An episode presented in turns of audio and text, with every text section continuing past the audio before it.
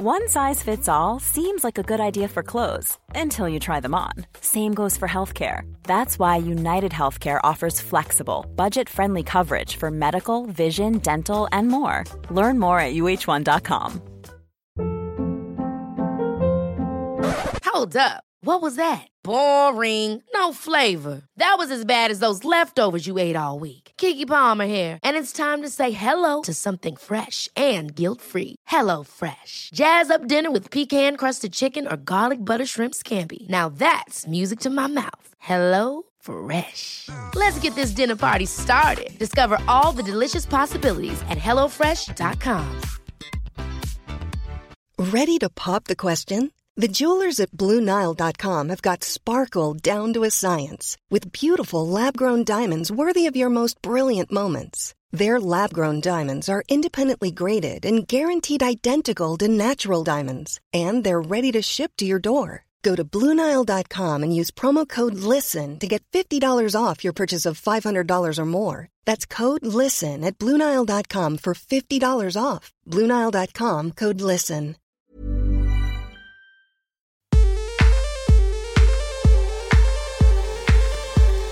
Hello, I'm Sophie Ellis Bextor, and welcome to Spinning Plates, the podcast where I speak to busy working women who also happen to be mothers about how they make it work.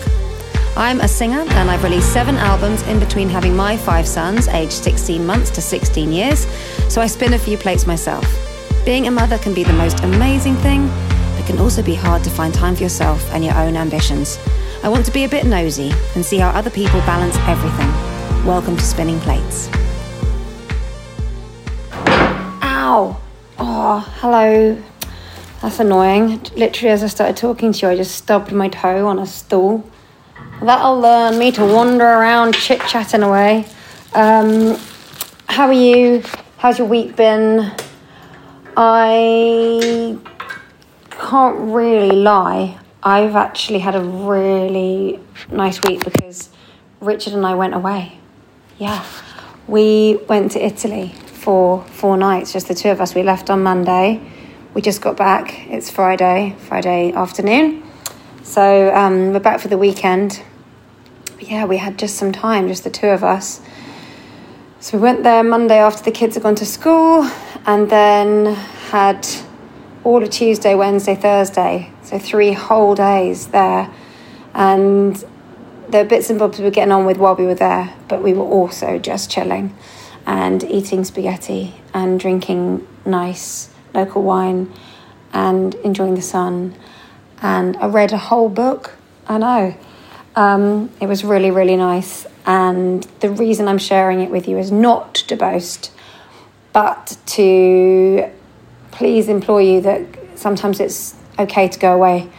Uh, it's funny, I've had so many chats along the way through these podcast chats about the guilt you can feel when you go away uh, whether it be for work, but actually also probably even more so when you're just doing it for fun. Uh, but actually, it's so important. And Richard and I have been dealing with a lot around here with doing the tour together and working on the new album together. So it was actually very important, I think, that we went away and spoke about other stuff that wasn't worky things or family things. Although, obviously, we spoke a lot about the kids from away because that's what you do, isn't it? Anyway, it was very, very nice. And I'm now back in my home and pottering about. And the drive home from Stansted was nearly enough to take the holiday relax out of the system, but not quite. You didn't win Stansted. So, yeah, back home, pottering, uh, tidying up, sorting things out. But thanks so much to all the people who held on the fort while I was gone. So that's a combined effort of Carolina, Erin, and my mum helping keep my children where they needed to be while I had some time away, which was really important. And then this weekend, what have I gone? Actually, nothing tomorrow. Saturday, nothing, very quiet. And then I've got a gig on Sunday in Bristol, a festival called Foodies Festival. And I think I might take my 10 year old. Um, the little two have got a party to go to, and the elder two will not want to come with me. But uh, I think the 10 year old, Ray, he'll, he'll have a nice time, so we'll do that. And yeah, um, everything else is just taken over really um, i'm trying to think what's happened this week i mean i came home and the fish tank's still on the side which made me remember the fish has just died and that's sad i think i'm the only person in the house who's sad about the fish maybe everybody else is hiding their grief. I liked having a fish. It was a nice constant. We'd had it for about four years, which I think is pretty good going for a goldfish. Actually, no, I thought it was good going, and then I looked it up, and actually, goldfish can live for 15 years, so maybe it wasn't that good at all. But I did still like the fish, and I'm sorry that it's no longer here. It got some strange infection where it could no longer swim upright. It was swimming on its side, and then it became just lying on the floor of the tank. And I Googled it, and it said it could be a bladder infection to give it mushed up peas. So I did that, but it still died. So I hope I didn't give it the wrong kind of pea. Um, and yeah, um, I'm excited to share today's podcast chat with you because um, I've wanted to speak to Sophia Webster before. I think she she seems really lovely. I love her designs. They're very um, beautiful shoes, but also um, very characterful. You can really tell her shoe designs. So I wanted to get to know a little bit the designer behind the shoe. And I also didn't, I've never met her before. And she was very warm and welcoming and let Claire Jones, my producer, and I come all the way over to her house. And she lives in a beautiful house with stained glass windows and a lovely garden and a lovely, colourful home. So obviously, I liked all that because my house is also colourful. And yeah, it was just really lovely to chat and hear about her, her creativity, but also about her family because she's a mother of twins. And I don't think, you can correct me here, but I don't think I've spoken to anyone who's had twins so far. And obviously, that's a pretty different experience. And also, as you'll hear, I mean, nature can be cruel sometimes. She has a dark sense of humour because Sophia, um, when she was pregnant with her twins, uh, suffered with her feet. Her feet collapsed, and then she had to have both her feet put back together with pins. I mean, that's a pretty harsh outcome for anybody, but for a shoe designer, I mean, come on, Mother Nature, what are you thinking? Uh, but anyway, she's happily the other side of that and now expecting her fourth baby very soon, actually. Um, so it was very nice of her to let us come over.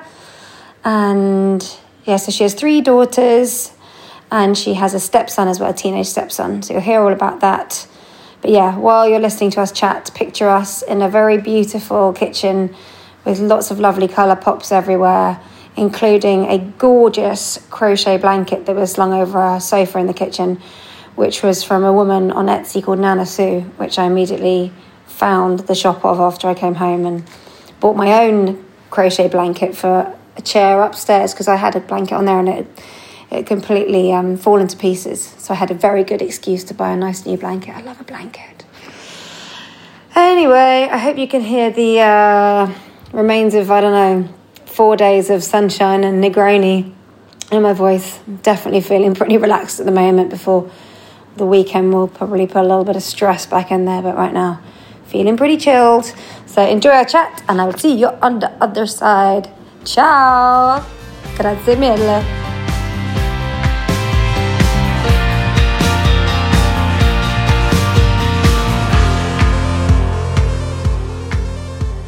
Thank you very much for having us over today, Sophia. It's lovely to see your beautiful, colourful home. It's an absolute delight, and I'm very happy as well because I'm a fellow colourful home owner.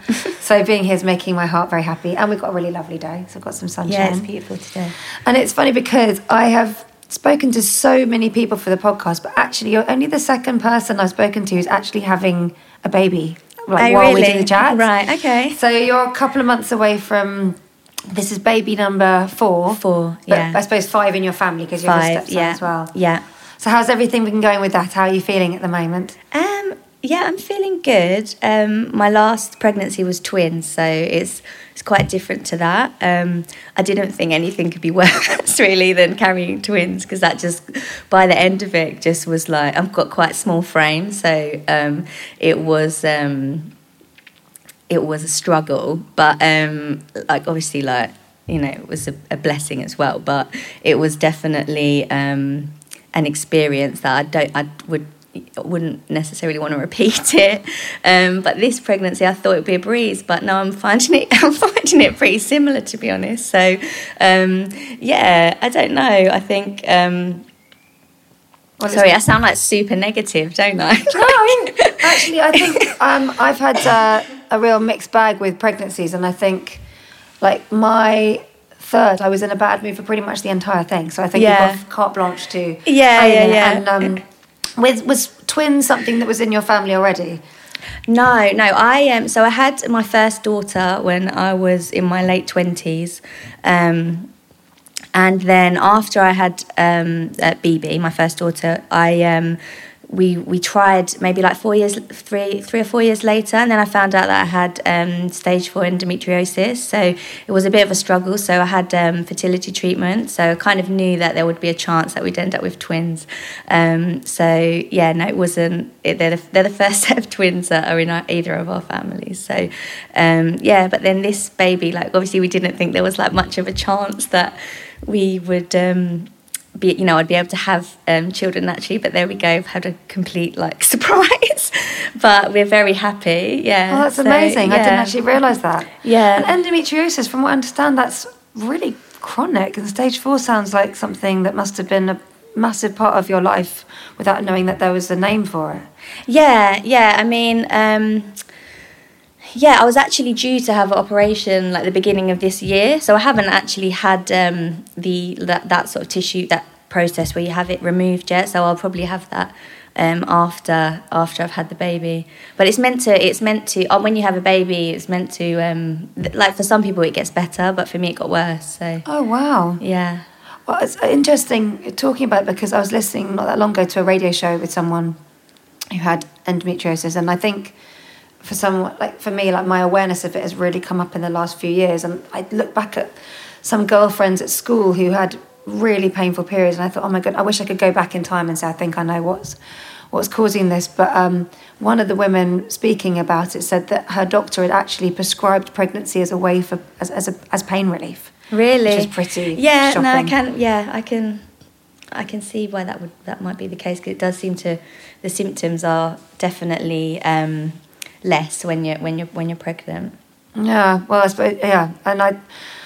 That's a beautiful thing that you're having your baby naturally, especially after you've had so many twists and turns yeah. along the way. Yeah, it was it was a, a really a really nice surprise. Yeah, So your other children, the twins are the same age as my youngest, aren't they? They're, so they're three, is that They're right? three. Yeah, yeah. And that's a really lovely age. Yeah, that's. I mean, I think that's my favourite age because they get really chatty and their personalities start to kind of really develop. Um, but they, what I love is the way they just say things wrong all the time. I don't even like correct them because you know they're gonna find out what things, are, how things are pronounced and stuff properly in the end. So I just like to hear their little, the funny, funny things that they say. Like my one of my twins, she loves like going, going to cafes and restaurants. She's like such a diva. Um, but her favourite is I took her. We took her to this um, new pizza restaurant. We went to out with our um, family to this pizza restaurant, and she was like, "Are we going to Pizza in Spread?" Obviously, she means like Pizza Express. I was like, "No, we're going to a different one." She's like, "I love Pizza in Spread." but I just don't correct them because I just I think my daughter BB said chicken nuggets for her like till she was like six. But I just you know I just love that. Yeah, and then they become part of like the family um, dictionary anyway. Yeah, you're right. Yeah. Like we still call a, a computer is still a poot because Sonny used to call it compoutier when he was little, and it sort of got shortened to poot. So like now, even now, I'll be like, I'm just on my poot, and which then you forget that no one actually knows what you're talking about anymore. Yeah. Or the studio is tudo, and all those little words. And I think I think that's what I like about families when like it all gets interwoven with your just everyday Yeah. chat. And it's Yeah. like, actually, these words don't really exist, actually, guys. Um, so you said your your first daughter, she's seven, is she? She's seven. Yeah, seven. She'll be eight in August. Yeah. and a little bit like me. You've you've got a teenage boy as well in the house with Yeah, your, Finn, your yeah, my stepson, yeah. your stepson. So he's sixteen. Did you say? Yeah, he's just about to do his GCSEs. Yeah. Oh wow, that's quite a lot big thing. But I think um, I actually kind of feel like they should prescribe uh, spending time with babies for teenagers because I think it's a really Yeah, yeah, yeah. good mix. Definitely, yeah. It's it's it's a really nice dynamic when when he's here. Well, talking about your work, so what's happening with you in the world of Sophia Webster? The the sh- is it quite strange actually that that you have obviously your name and Yeah. then it's also the name of your business? Do you sometimes feel like it's a bit?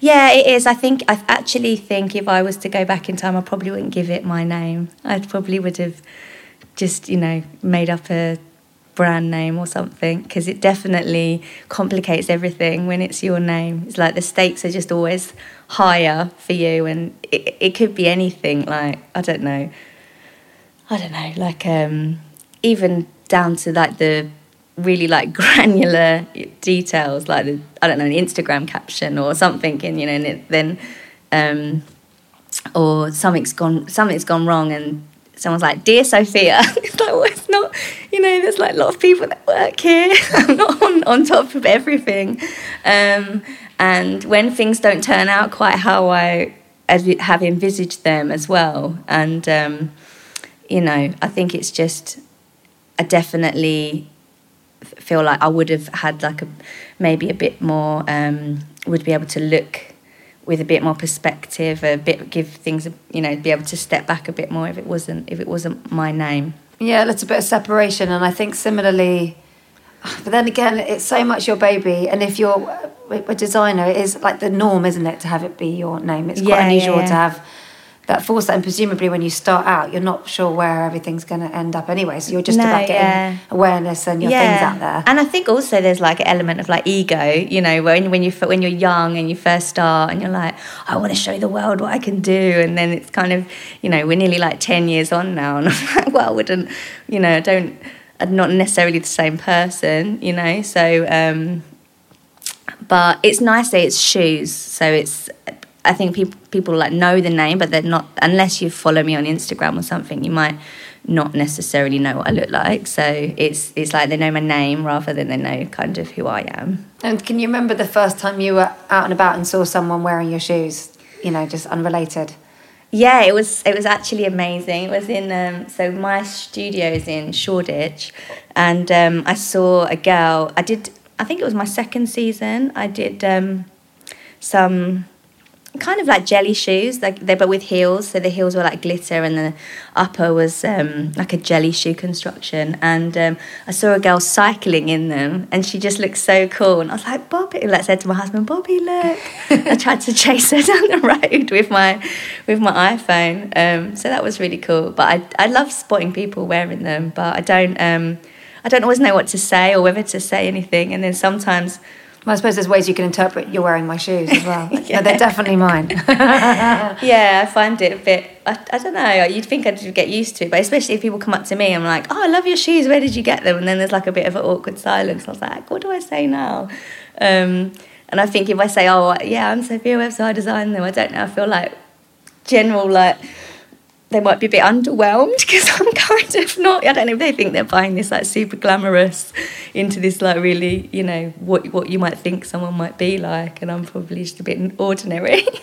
well, that's interesting you say that because I suppose, like from here, I was just listening to you and thinking, it's an incredible thing to design anything. It's an incredible thing to be able to take a vision from your head and turn it into an actual thing that someone can wear. And as you talked about construction and all of these things and you know, you mentioned the granular level of things, but that's like a key component about making sure the quality will work so that it's all exactly as you yeah. want it. But alongside that, you're obviously building a business. Yeah. So that's you know you're you're you're a fashion designer, but also a businesswoman. So mm. you're kind of you kind of are across all of it. Yeah. I don't think that is that ordinary. Yeah, maybe. Yeah. I'm, I'm always a bit obsessed with businesswomen because I think there's something incredibly exciting about building something up from the ground up. And how do you feel at the moment when you look at where you are? You know, you say it's like, like 10 years on. Yeah. How, is that a bit of a moment for you? Um, yeah, definitely. Because like, there's been lots of different kind of stages to the to the business. Um, but when did you first realise that you were kind of taking it outside of just? I suppose I should ask, how did you get into shoe designing at the beginning? Um, well, I started off at art college, so I, I'd always been like really into into art and creating things and making things out of you know like art, you know crafts and um, coloring in like since I was a kid like that was that was probably the only um, subject at school that I really like looked forward to. Um, and uh, yeah I went to um, Camberwell College of Art um, to do a foundation course. I actually applied to do um, makeup, like specialist, like special effects makeup for TV, so and film because I thought I liked sculpture and I liked um, I just like I like the idea of like completely changing what somebody um, like with prosthetics and things like that. Yeah, I love I love all those yeah, things too. And really I applied. Um, there was like a degree at London College of Fashion that I applied to, and then I didn't get I didn't get on that, and then I didn't quite know what to do. So I thought. So I spoke to my art teacher, Mr. Audi, who was big influence um, for me, and he was like, "Well, just go and do a foundation, a year's foundation course, and you know, if you still want to do that course, you can apply again. If you want to do something else, you can do something else." So then I. Um, I applied to St Martin's. I didn't get in. I applied to Chelsea. I didn't get in. And then through clearing, I got placed at Camberwell. Um, and I actually loved Camberwell. It was like really like suited to the um, in, to the environment there. So um, it was a great place to go to do my foundation course. And whilst I was there, we did a lot of life drawing. And they mixed it up a bit. It wasn't always just like naked nakedness and stuff. So there was a um, a model that came in with a big bag of clothes, and she get, kept getting changed every five minutes. We would do a different sketch, and I just found myself really focused on the shoes, and um, really enjoyed like drawing them and drawing the different lines and the heels and she had like this pair of boots that was it was just I just wasn't even drawing her I was just drawing the shoes and I was like oh I really like doing that and then my um, tutor there told me about the uh, degree course at Cordwainers so Cordwainers is the shoemaking part of London College of Fashion. So I started looking into that and they'd had some like amazing people go there like Jimmy Choo and you know so it seemed like a great a great place to go. And it wasn't just you'd learn how to make shoes as well which was which appealed to me because I loved being in the workshop and loved sculpture and things like that. So um, yeah I applied to get onto that degree and then I, I yeah that's that's ended up where sparked something. yeah, definitely Was there ever any looking back after that, or was it just like I think I found the thing I've been looking for here that I just love? Love the idea of creating amazing Um, yeah shoes. no I, li- I literally never looked back like i used to draw a shoe every day since then since from the minute i saw that course i'd become obsessed with um, shoe designers and sketching and i went to the library and got all of like um, manolo blahnik books and i found there was a brand um, called sergio rossi and on their website their creative director um, is a a man called, uh, well, he was uh, he was the creative director then, like 20 years ago. He's called Edmundo Castillo, and he did the most amazing, amazing sketches. And I just was like, right, I want to draw like that. Like that was my goal was to just become like the best at like I could possibly be at drawing shoes. So I would just practice all the time, and um, that's my favorite part of the process is like is the sketching. Amazing. Is that something you still do regularly, like that? when it was 2020, it kind of took a bit of a bit of a step back to just look at at everything that I'd that we'd done, and um, the beginning of 2021, I started this challenge for myself because the the shoes that I did at the start were like super creative and I wasn't necessarily worried about the commerciality of them. It was more just like I just wanted to um, really like get people's attention and do super colorful, super creative things. And um, when you run a business, obviously there becomes an element of, you know, the the things that that matter to the business, like sell through, like uh, making things that introducing styles that are more commercial, that are more wearable. You know, different. It it become a bit less about. Um, the Just, real yeah. kind of joy and um, so so what i did was i started looking back at all the shoes that i'd done and um, i set myself this challenge to like draw a shoe illustrate a shoe from my archive every day and in my head it was going to be this like really fun thing to do. But i'm such a perfectionist that i ended up spending like two hours like every night sketching these shoes. And um, it was it was it was fun. But then at the end of it i had like 365 sketches of these like super um we call them like the ultimates but like just um you know shoes that i've like put everything into like that um so now i'm making a book out of those shoes so um yeah, it was. So I can't remember what the question was that you asked me. Well, no, I, I, perversely, I find what you're talking about really interesting because Yeah. I was thinking about how maybe uh, quite a lot of people can relate to that thing of lockdown being a time when you just go back to be, you know, to the things that just bring that pure, pure happiness. Yeah, yeah, And I'm sure there are a lot of people who reevaluated a lot of things and Yeah, just yeah, looked yeah. for the kernel. What's like the key bit of this? So the idea of you going back, you know, when you've sort of you've got all these layers to running a business, as you Yeah. say, like, okay, but is this commercial? How easy is that to manufacture? Actually, how do you get that finish? It's quicker and easier and cheaper to get this finish. Do all those extra things that you the, the, the, muscles that you grow when you're Definitely, actually yeah, doing it for yeah, real. yeah. But to go back and just look at all these things you did right at the beginning when you weren't thinking with any of those constraints. It was No, just like yeah. design. And actually I think your stuff has got such a it's got a very I think I'd know your shoes, you know, without seeing the inside of the sole. You Yeah. know, I think there's a real identifiable look to Yeah. a lot of what you do and the, the palette and obviously the butterflies and all Yeah. these things. So I think that that spirit of doing starting like that, like I just want to do the things I love and not really having that, you know, coming from like the business side of it in terms of like, you know, the structured manufacturing, but just creativity for its own sake is really lovely. yeah. Also, I think it was. I was just just looking back and thinking like.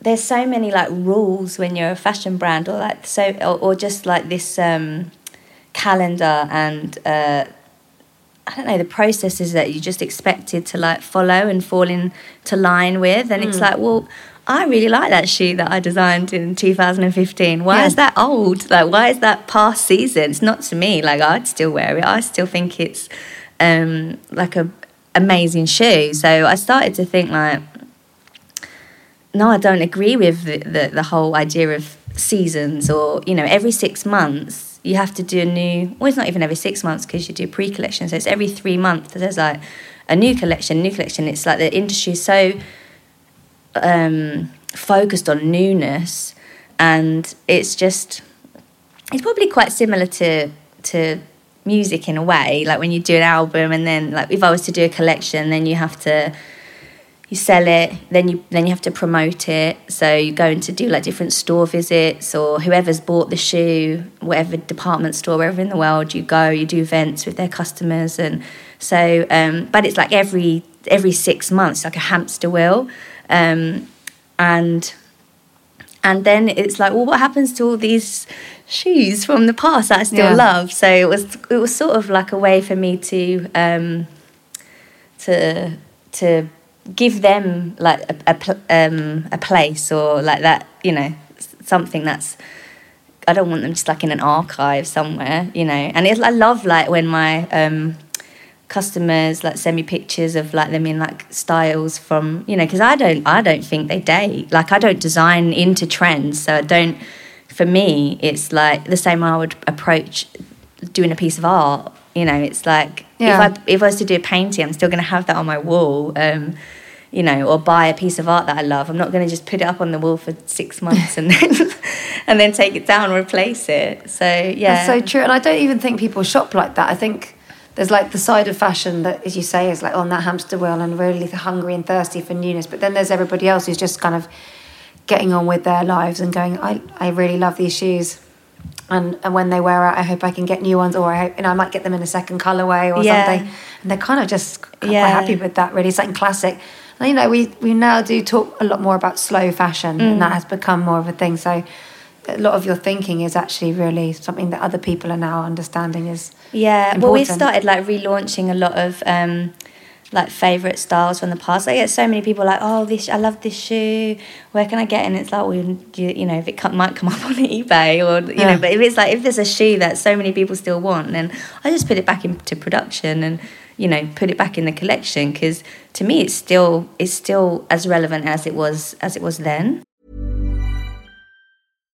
One size fits all seemed like a good idea for clothes Nice dress. Uh, it's a it's a t-shirt. until you tried it on.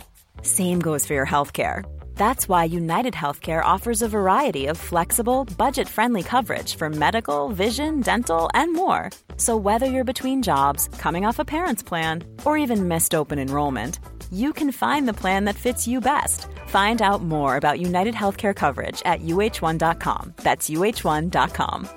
When you're ready to pop the question, the last thing you want to do is second guess the ring. At Bluenile.com, you can design a one of a kind ring with the ease and convenience of shopping online. Choose your diamond and setting. When you find the one, you'll get it delivered right to your door. Go to Bluenile.com and use promo code LISTEN to get $50 off your purchase of $500 or more. That's code LISTEN at Bluenile.com for $50 off your purchase. Bluenile.com code LISTEN. Hold up. What was that? Boring. No flavor. That was as bad as those leftovers you ate all week. Keke Palmer here, and it's time to say hello to something fresh and guilt-free. Hello Fresh. Jazz up dinner with pecan-crusted chicken or garlic butter shrimp scampi. Now that's music to my mouth. Hello Fresh. Let's get this dinner party started. Discover all the delicious possibilities at hellofresh.com. There's never been a faster or easier way to start your weight loss journey than with PlushCare. PlushCare accepts most insurance plans and gives you online access to board-certified physicians who can prescribe FDA-approved weight loss medications like Wegovy and Zepbound for those who qualify. Take charge of your health and speak with a board-certified physician about a weight loss plan that's right for you. Get started today at plushcare.com slash weight loss. That's plushcare.com slash weight loss. plushcare.com slash weight loss.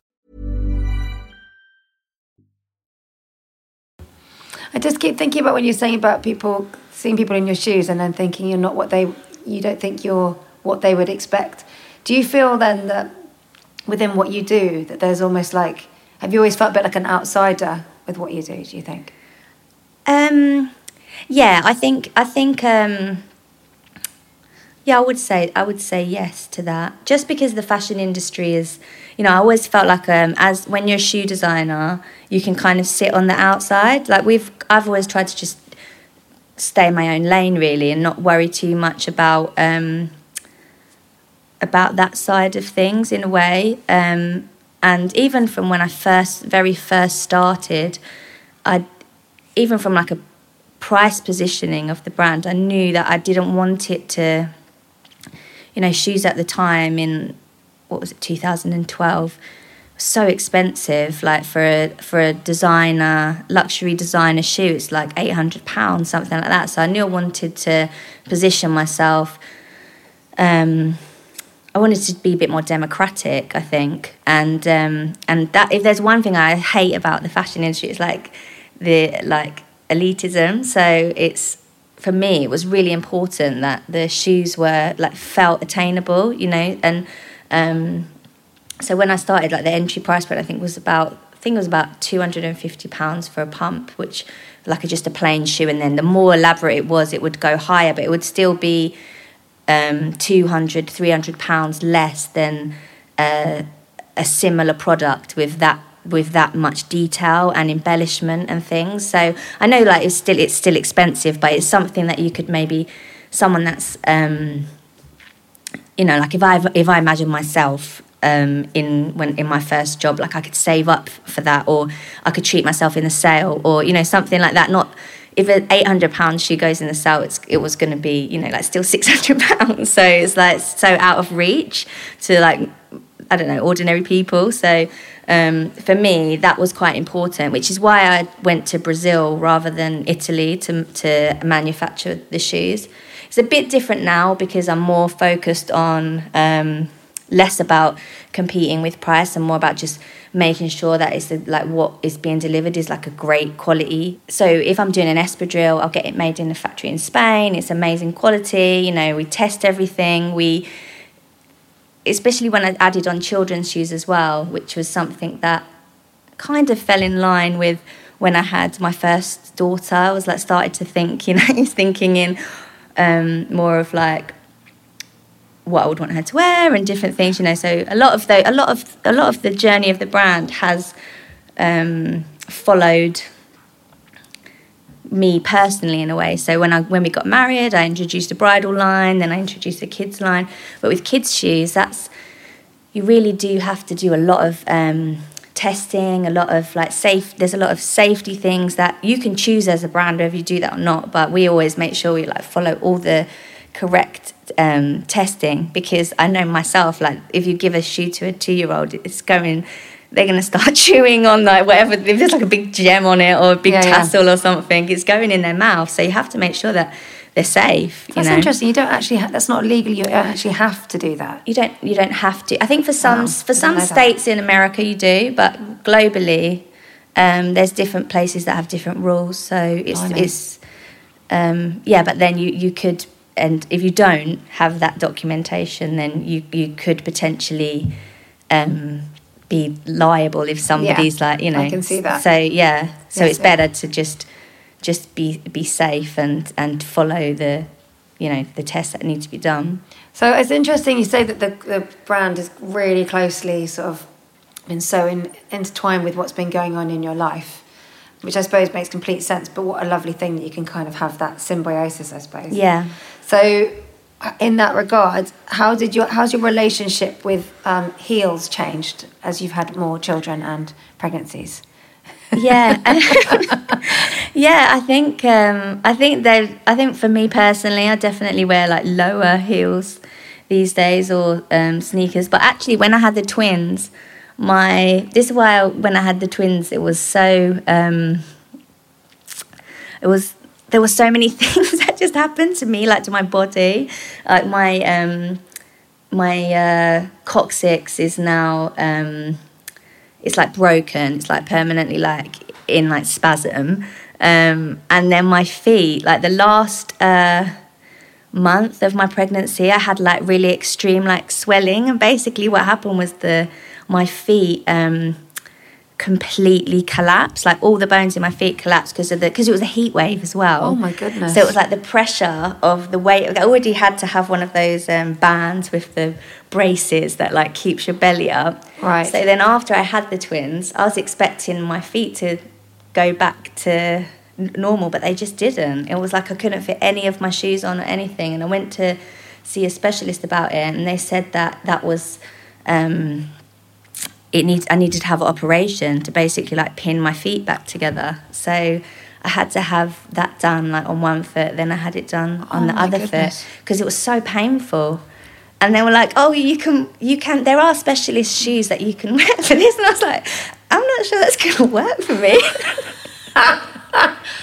so, um, so Wow, yeah, that's, that's well. Firstly, that's what an extraordinary thing to go to. I'm so sorry. That sounds like almost Victorian. The idea of having your feet sort of pinned back together again. yeah. But also the cruelty of you being an actual person who like literally spends two hours sketching shoes.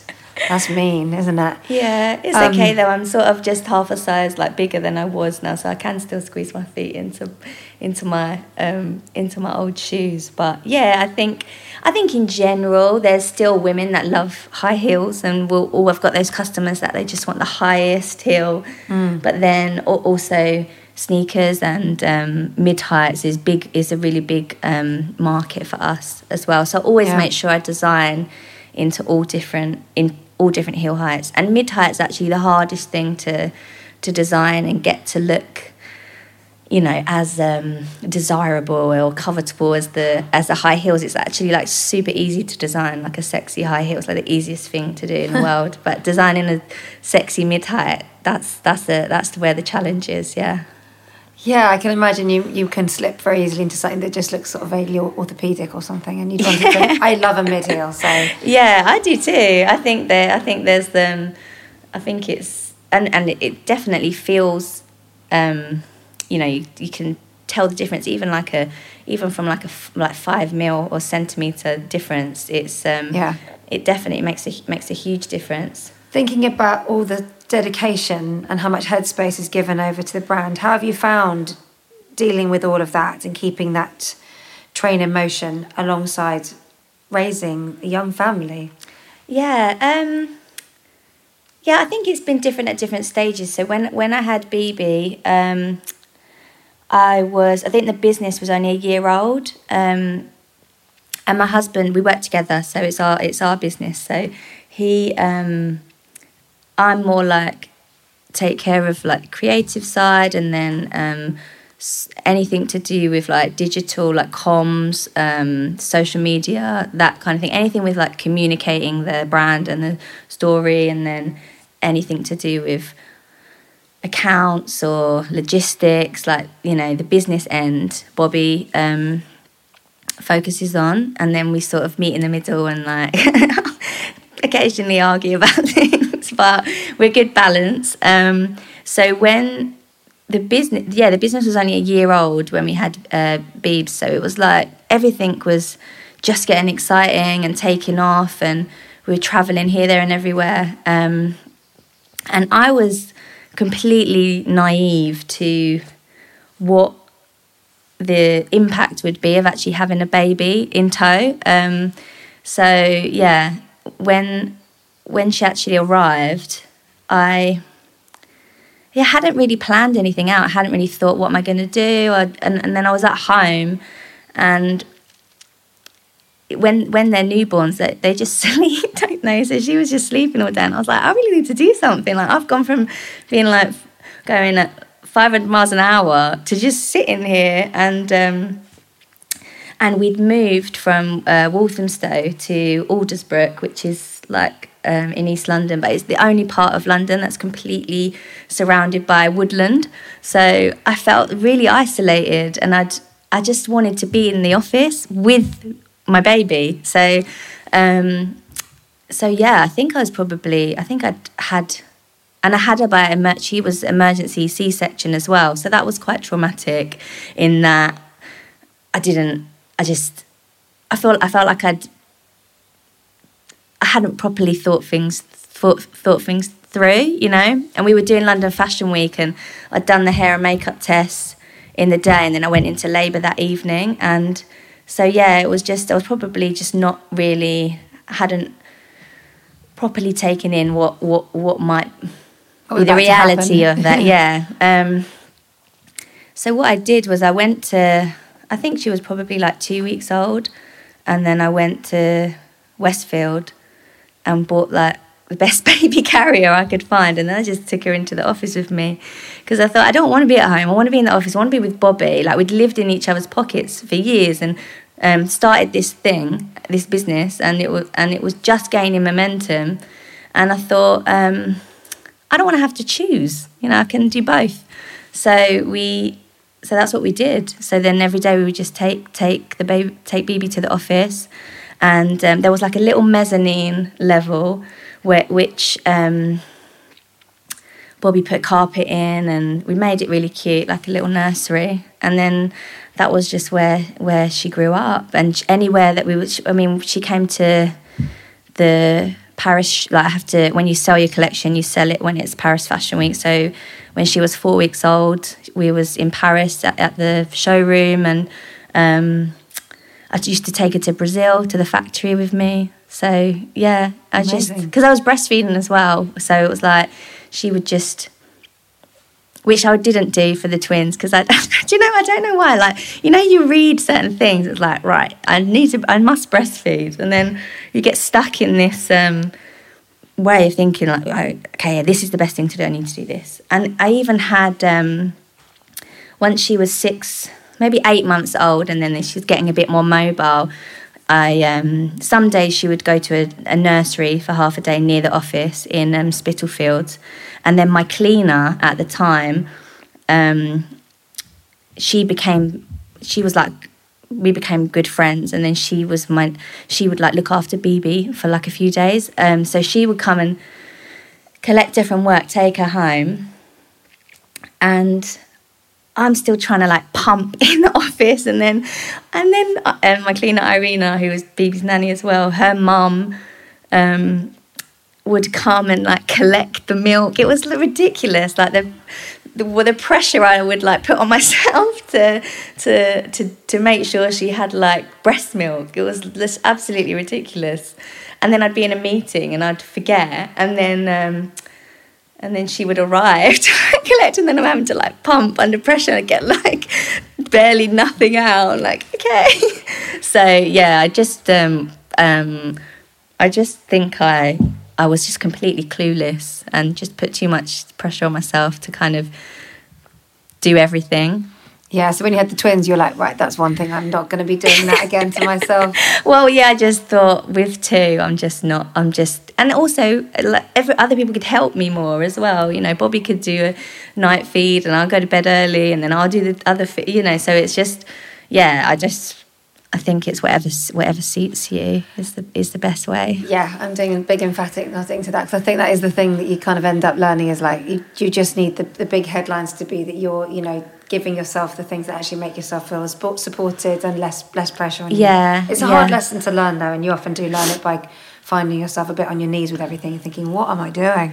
Yeah. Why am I pushing myself so much? Yeah, you know, just want to be a happy happier parent so you can have be happy with your baby. Yeah, the, the, bigger the bigger aim. But for someone that hasn't had twins like me, what's the biggest difference? Is it literally just like double of everything? Did it feel like a huge shock to the system to have two babies next time around? Yeah, it it was it it wasn't it wasn't. You just do everything twice. I mean, there I definitely think that it's so special to have twins. I feel so lucky to to have them, and they have such a amazing um, bond and real. Like you just can't you just can't explain it. Like they're just like such a a unit. Like the two of them, the way they support each other is so sweet, and. Um, but yeah, I mean, you do have to do everything, try twice of everything. So leaving the house in the early days when they were still like your nappies and your bottles and things like that, I just don't think we left the house that much, to be honest. and how Because it, it was just too much effort. like getting a baby bag is together is like a military operation. Oh my so, goodness, I can only imagine. Yeah. So were you taking them into work as well? No, if it was like a big meeting, then we and it was a day when I was looking after them, then I would. But um, I had like a bit of help with the twins. Like, um, so if I was going into work for the day, then I'd have a nanny at home that would look after them. So a bit more of a balance with them because, yeah, I think taking one baby, um, you can be a bit more adaptable. But with the twins, there's yeah, it's not like they don't just you know it's like the second one just like slots in. It wasn't really like that. It was like we had to do everything, and I had them on such a strict. Um, schedule as well because I'd read that with twins, if you don't have a a plan or a schedule, it's just it can just be completely chaotic. So yeah, I tried I tried quite hard to keep them on a on a schedule. That's really impressive though to take that on and I I mean, hearing everything you're saying, you, you talked a lot about, you know, your perfectionism, and I can hear, you know, the ambition. And were you ever worried about your ambition waning with with new motherhood? Did that ever cross your mind? Were you worried about that? I think it can be difficult, um, especially like being a perfectionist and wanting to be on top of everything. It's it's it's definitely forced me to to be a lot more um, better at like delegating or planning ahead or you know and and um, I think it's made me a better leader actually like better manager of people because i'm just i'm not so on every step of things which i which i probably would was like in the early days. Just just from like a protectiveness as well of this this um, new business that i you know that you feel very protective about things because it's quite easy for things to like spiral out in the wrong direction or maybe something's not quite what you thought or so I would um, check everything. Whereas when you've got, you know, three kids, and sometimes I don't even these days I don't even like look at the Instagram like at the weekend or just because I haven't got time. So it's like if something is, um, I don't know. I don't have to, just had to step back. Yeah, like I just let the team. Um, I just have to be. Um, it's made me more like trusting of people and um, yeah, in that sense, it's it's it's definitely better. You haven't got time to micromanage what everybody else no, is doing. Yeah. yeah, yeah, yeah. I can imagine otherwise that you'd be like, "Sorry, can I just check what you did then? sure, it's fine, but can I just have a quick check?" yeah, I think that was re- that was quite difficult in the early days because I was only two years out of college, and then I started this business, and within a year or so, we had like thirty employees, and I'd never. I'd never managed anyone. It was that know? quick so, from leaving college. Um, well, I left college and then I had a job for two years in the industry, and then I set up my own line. So, um, and it gained traction really, really quickly. So it was a, it was just a quite a big adjustment in a way. Yeah. Um, and has that always been with Bobby as well? well, Bobby came came on board. He'd always helped out, like in the evenings with like accounts and things. As I mean, I'm I just like spreadsheets are my like nemesis. So, um, but like six months in, he was I was getting some quite big orders, and I was it was really I was really panicked. Um, and he he had his own business. He was an electrical engineer. Um, so but it was sort of like look we've got an opportunity here like this is this could actually be something really really big so we made a decision that he would come on board and we would like grow this grow it together Yeah, and I mean, it's, I I work quite a lot with my husband, and uh, do you find like home life stays home when you're quite good at having work life be separate, or is it a bit more kind of? oh no it's like a there's no like home like work um home balance it's it's like a fluid equilibrium that just rolls in and out. So um but yeah i wouldn't have it any other way i don't think. It, it is it's our life. It's it's and and even with the kids as well you know like finn even my stepson he was he's been the one child that's been there throughout all of it. So we would be like setting up pop-up shops or setting up doing i don't know i did like windows in some of the stores that i was in in london and we would be setting them up. We'd do everything ourselves in the early days just to keep the costs down. And because bobby's so he's so good at like building things or um you know like planning things out. And he he if we did a we would like design sets together and build them and you know so yeah and finn was there for everything. So it's kind of and then when bb came along she was there for everything. So it was kind of like this is what this is what we do this is how we are yeah Do you think every? Do you think it's quite normal for fashion designers to have that much involvement in what's going on with their work? 'Cause it sounds like you've already across everything.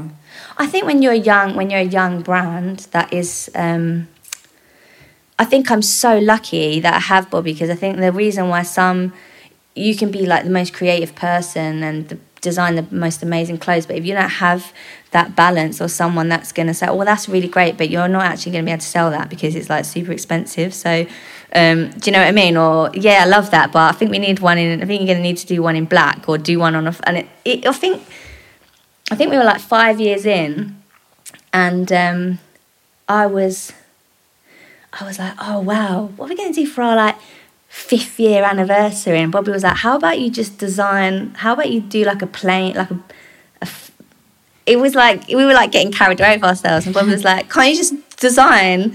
A shoe, like a court shoe, a pump, like something that is like, you know, like something simple. It'd be great to have like a basic shoe. like, oh, okay.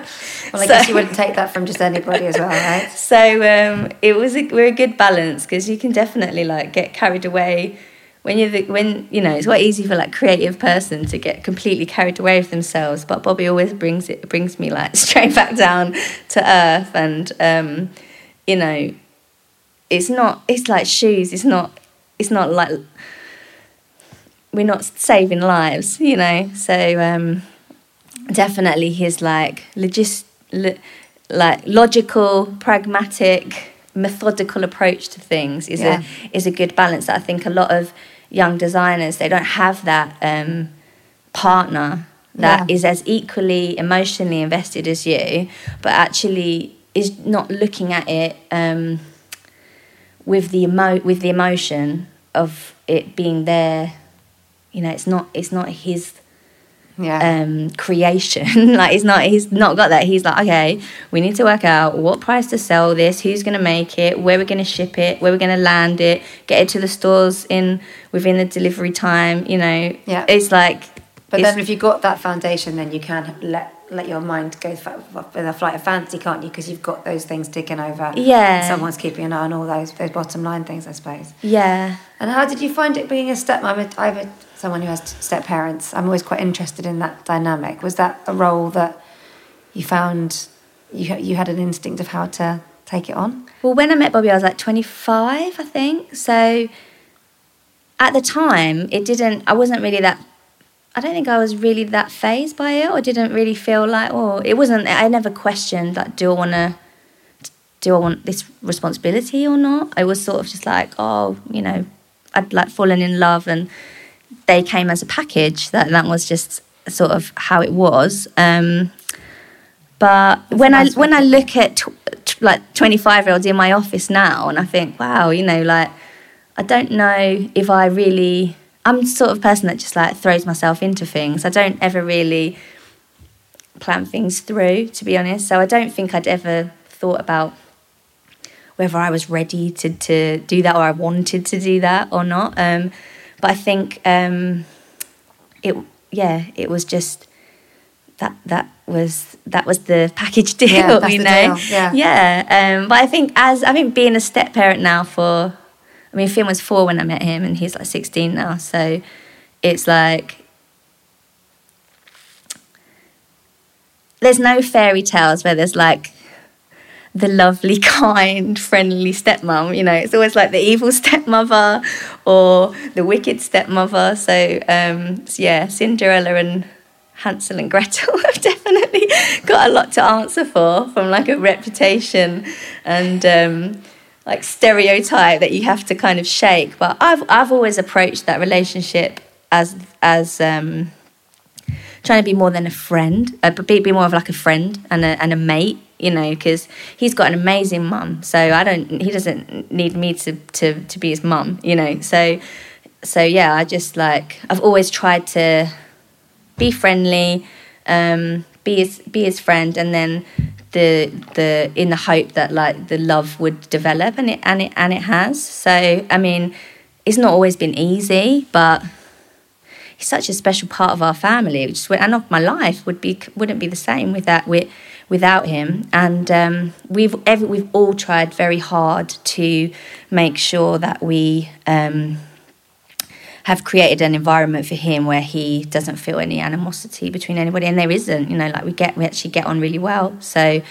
Um, That so, sounds yeah. really lovely, and as a, I love that take as well of being like a friend and just letting the love develop. Because I think that's a really, I think that is a very instinctive, and that means you're you have a very sort of honest exchange in your relationship that, it, Yeah. that it's their own thing. And I love that idea as well of, you know, it's not like you fell for your husband and then there's this kid you've also it's like that was that, that was the deal that's, Yeah, the, that's yeah. how they how they how they came into your life Definitely. I think that's really um really positive I'm always interested in that because I think you're right it doesn't have a great reputation but also No. I think it can be really tricky and I think you know for lots of people if they find themselves in that situation I think they probably feel like it's I don't think it gets spoken about like all the time really that that because like being a step parent is st- still big you're still raising like I feel like I was raised by Yeah. by four people because I have Yeah. a stepmom stepdad they're all in there Yeah. the, the good the good bad and ugly all of it it's all in there so I Yeah. think you know you've got to take it all as that's that's family do, do you come from a big family actually I wondered is that Um, no, it's just I've got an older sister, so it's just the two of us.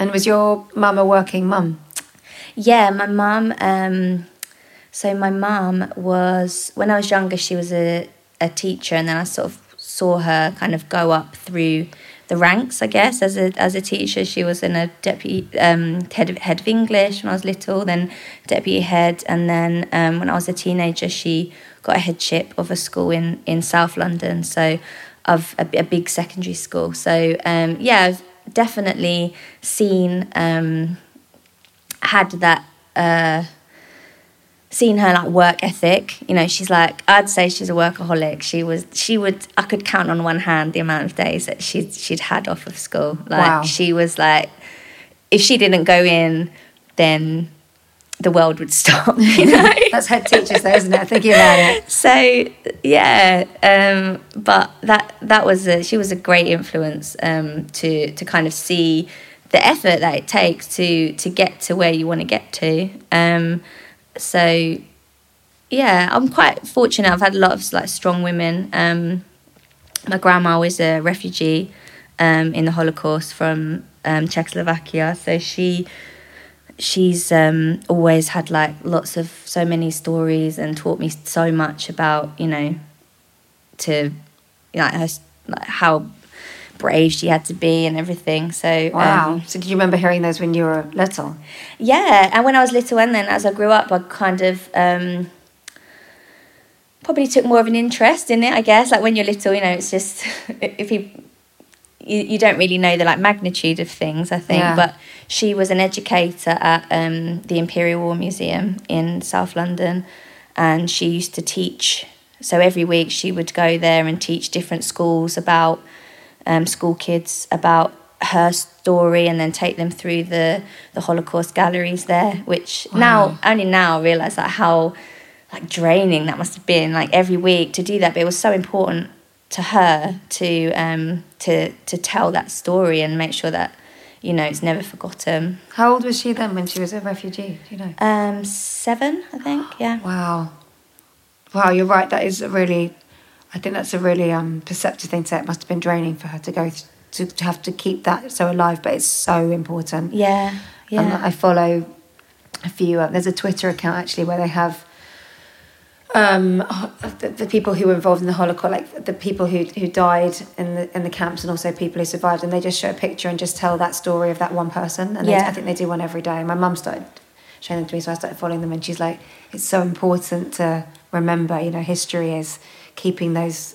stories and those names out there and keeping it going Yeah, definitely. I think it is, especially at this time where there's not very many people from that generation still around to tell their stories. So that must have been quite a big deal to have that as part of your childhood, actually. Even if you weren't really aware of it in the same, as you say, you didn't understand the magnitude, but Mm. to have something like that that's got that real, I mean, that's a survivor's story, basically, Yeah. you know, a Yeah. really, really young child having to having to survive something horrific.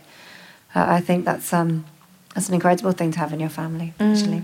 And do you have creatives in your family, or was that just you? Yeah, no, not really. I mean, my my grandparents were butchers. I think. I Oh, think they had a butchers Yeah. in Peckham. I'm sure there's an Um, art to it, but I wouldn't describe it as a creative thing. and then, uh, yeah, my mum was a teacher, um, and my dad was a DJ, and um, he used to like manage betting shops as well. Oh, so, cool. Yeah. it's diverse. Yeah, quite I mean, he could, do, he could do really good bubble writing. Like he used to do, we used to write all the races out in, in bubble writing. I remember being quite impressed by that when I was little. Um, it's just we used to spend a lot of time in, in betting shops actually. When was little, my sister. I remember my sister had a birthday party, her like eighth birthday party in my dad's betting shop. Really? Which seemed completely normal at the time, but thinking about it now, it's pretty unorthodox. I can't imagine myself giving out like birthday party invites. You've got the eighth birthday coming up later this year. Have we considered that? Go into a little spot of gambling. Give them all some chips. yeah, yeah, but I mean, it was, it was that was that was normal to us. Yeah. Does um the creativity that you have in you does that is that a part of your kids' life all the time? Are they always crafting and drawing and, or are you not really that? Is it just a kind of I think where there's so much colour and so much, um, I don't know, like details and even like the clothes that I would buy for Bibi when she was little, like so many prints and colours and things like that, that I found that she has actually like rebelled against that way. And obviously my mini collection, like I fit everything. So, you know, the one, the most important thing with kids' shoes is for them to be comfortable. So the factory will always make me things in whatever sizes the girls are and then I'll, um, I'll fit them on them. Um, but with yeah, with my eldest daughter now, she's she like she's had so much like colourful shoes and butterflies and everything that I bought home. I was sampling this new espadrille factory, and I think um, it was it. So for like a prototype, they would just make it out of any spare leather or spare fabric in the in the factory. So it was like a cream leather espadrille, like super plain, no detail. And I, and I was like, Bibi, can I just try this on you? And just and she was like, oh, okay. And then and then she was like, Mummy, I think this is the best she've ever done. like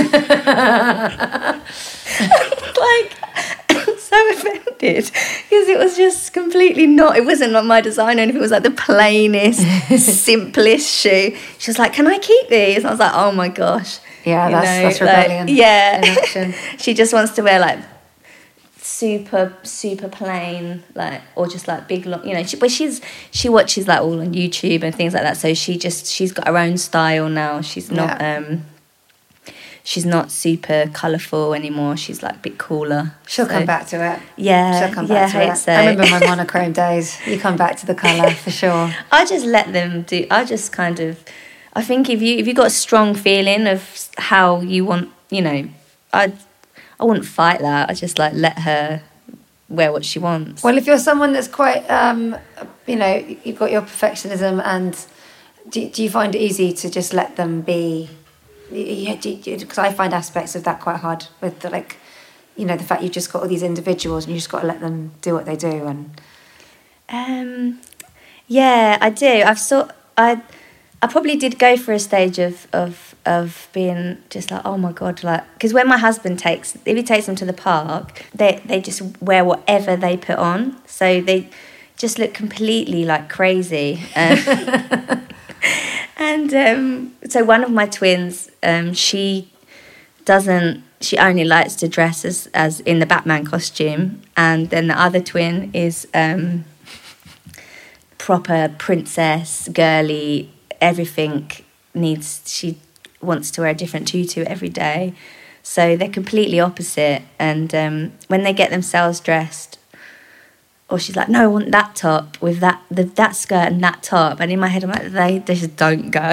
but I just, I try and like persuade her against it, but no. If she's like, no, that's what I want to wear, I'm like, okay. Fine. sometimes you're kind Yeah. of rooting for them though when they do get Yeah. things wrong. They're like, yeah, just yeah, go for it. So I've I just yeah turn a blind eye to to these. Um, yeah, I'm sure when they're older and they see pictures of themselves, they'll be like, "Why did you let me go out like that?" And I'm like, "Because you wanted to. Like that was your choice, you know." Um, so yeah, we look like a bit of a motley crew when we're out and about, but No, it's all good. You haven't seen my kids. It's motley crew is what we do. Well, do. Um, so I always ask everybody if you're if they're the kind of mother that they, they thought they'd be. So do you, are you do you think you're the sort of mother you thought you'd be before you had kids? Yeah, I don't know. I guess I guess you have this like picture of how things might be, and then the reality of that is like super different. Like we do a lot of like drawing and painting and things, but then I just get frustrated because it's like the amount of times, you know, like you've got like a a thing of felt tips and pencils. It's like the amount of times I have to like sort that out again or just sort out. It's just It's just complete chaos. I wonder as well if you'll look back at this time in your life with all these many children around you and your business literally running completely almost like in sync alongside it because it sounds like you know you had your stepson prep and pretty much get go and then it was like baby baby baby and another baby Mm. and it's like you're gonna look back on this period of like whoa that was very busy Yeah, it does. It does definitely feel busy, and then I, I don't think I think what I wouldn't have predicted with the amount of like organization and planning from like a social calendar, like for the kids. Do you know what I mean? So party invites and this, that, and the other. It's like every the admin yeah, the admin. Yeah, because I hate admin. So, so yeah, that that bit I find really quite difficult, and like navigating all different clubs and emails and WhatsApp groups. I Yeah. find I find that really hard. it's quite a noise in your head actually as well isn't it a lot of that stuff I find it's Yeah. like stop it get out of there it's not actually a lot of it's not that important no, and then yeah. it kind of takes up more space than I need. It's like a, I find it sometimes like a sort of latent stress, Mm. that sort of hum of all those things and yeah, what you've forgotten to reply to and what you've got to keep up with and all of that. Mm. But I think that's something that a lot of people experience. I think it's quite normal, but it's just that feeling of like ah, all those things, all those things. Yeah. But if they, if your kids end up wanting to get into their own business, have you got what would be the advice you give people doing what you've done and setting up on your own? just follow what it is that they've really got like real sort of passion for like hunger for like sometimes i feel sometimes i worry that they might not have that in the same way that like me and their dad did because obviously they've grown up differently you know and um, i think when you grow up you know like when i started like i had nothing to lose you know? I didn't it was like everything was for the taking and um, and yeah i think they probably would have grown up a bit differently but then when i see when i see them when i see my daughter and how she loves like um, she loves performing arts and she loves gymnastics and she'll like be out and doing like a tumbling and stuff and she'll just want to get it right and it's like and I think oh no she does have that like tenacity and hunger and you know I think you really do need that like fire in your belly to be able to go out and like grab the thing that you want. Um, and I think like teaching teaching them that was like, I was worried about teaching that but I just think that's like that's like instinctive anyway um, so, so yeah, I would just always encourage them to to like follow that the way that that my mum and my dad um, encouraged me and my sister to to just go out and like grab grab opportunities with both hands. Yeah, I think that's wonderful. I think actually that's probably like one of the most important things, really, because I think, as you say, if you've got that fire in you and that that thing in you, that, that hunger for it, you just yeah. you just find the way to make things. You just keep pushing on, don't you? Yeah, you just keep banging on on on doors until they open for you. Yeah, exactly. Well, yeah. I wish you all the best with your new baby. Oh, thank you. so thanks so much for talking to me. Thank you for having and me. And congratulations with all you've achieved. Honestly, I think it's brilliant. It's no small feat what you've done with everything and building such a big, successful business. So, congratulations. Oh, thank you so much.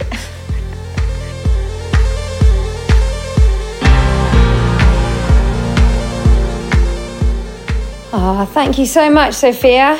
That was a lovely chat. I really enjoyed talking to to her and um, the serendipity of her going to art college and drawing that model with the shoes, and then thinking, hang on a minute, this is really resonating with me. Shoes is it, and shoes is such a specific side of fashion, isn't it? It's got such. Um, resonance with people you know obviously clothes do but shoes in particular you know you sort of everybody you know probably has got a sort of shoe personality, if you know what I mean.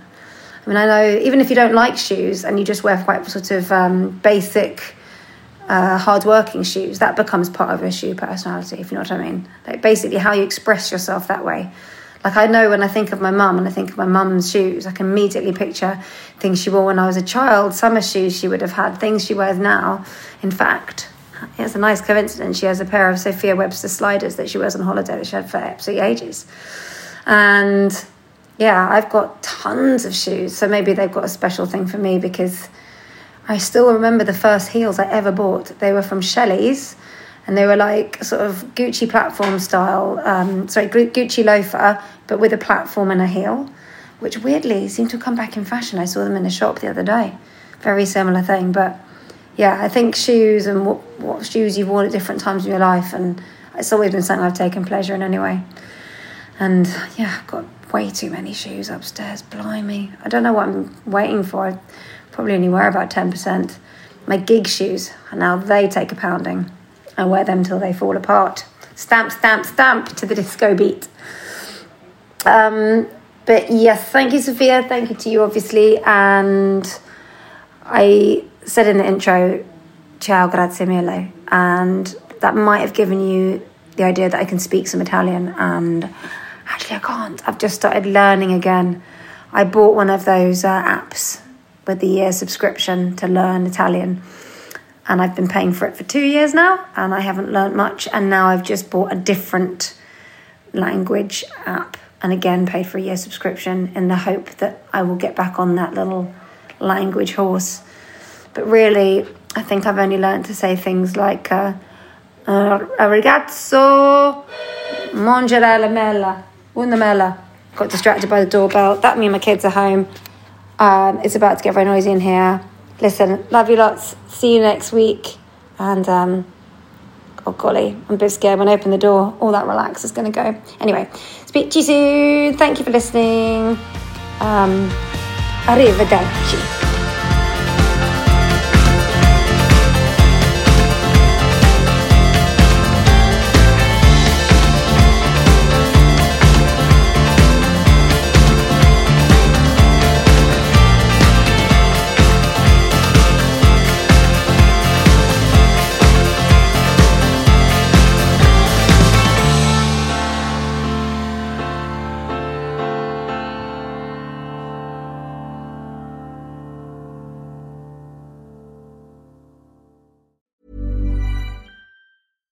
Even when we're on a budget, we still deserve nice things.